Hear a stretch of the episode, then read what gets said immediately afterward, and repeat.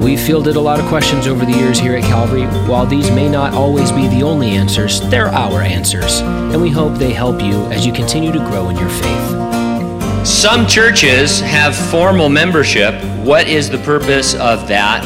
I'm assuming your, excuse me, scrolling, assuming your answer will tell us why we don't. It's funny, I, um, I, I took some time to look up some churches that do have formal membership. Uh, and almost invariably, they will say at the beginning of their reasoning that it is not explicitly taught in the New Testament. And then they go on to talk about, but it is implied in the New Testament. And so what that tells me is that uh, it's not explicitly taught in the New Testament.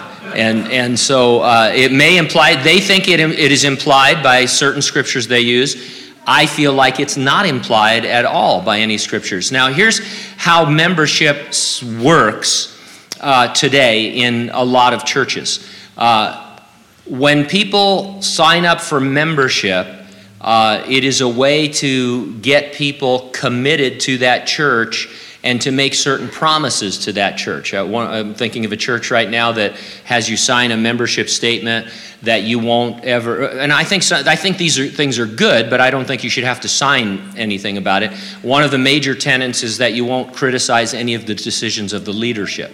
And that you will be a team player and those kinds of things. Uh, and, um, well, you should just be a biblical Christian. You, you shouldn't have to sign your name to certain things. And it's always interesting to me to see what churches think are super important uh, that they want you to sign on for. The other criticism that people have of non membership churches is that how do you know who to discipline? Because if somebody isn't a member of your church, then how would you discipline them?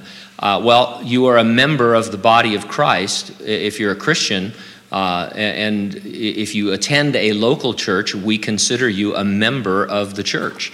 And we don't want to uh, be restricted in who we minister to based on whether or not they've signed a former membership roll. Um, speaking of discipline, I see that as a hindrance, tell you the truth, because if there's somebody in your church, attending your church, who is not a member, who is doing something that requires discipline, are you going to pass on that individual and say, well, after all, they're not a member, and so we have no real authority in their life? Uh, I think as a Christian, uh, we're exhorted to care more for one another than that. And so, um, there's maybe some good reasons to have formal membership. I don't know what any of them are, uh, and no one's ever been able to convince me that it's an important thing. Uh, you know, and since it's explicitly not taught, uh, let's not imply what isn't there. Anybody have any follow-up questions to that? We're starting something new, a follow-up question time. Anybody You're, not understand? This is your chance for platinum membership. well, it, will be like a Costco. Like when they come so many times, they'll say, "Have you thought about upgrading?" and, anyway, anybody have a follow-up to membership or a thought about that, or?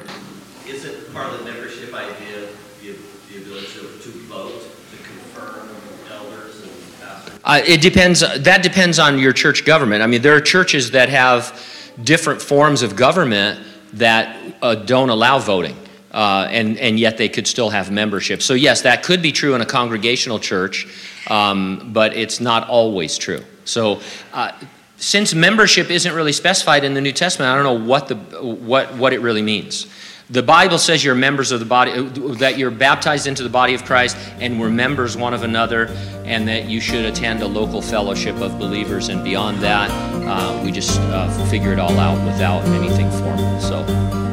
You can find a lot more content, like dozens of podcasts through different books or topics in the Bible, by visiting calvaryhanford.com slash podcasts.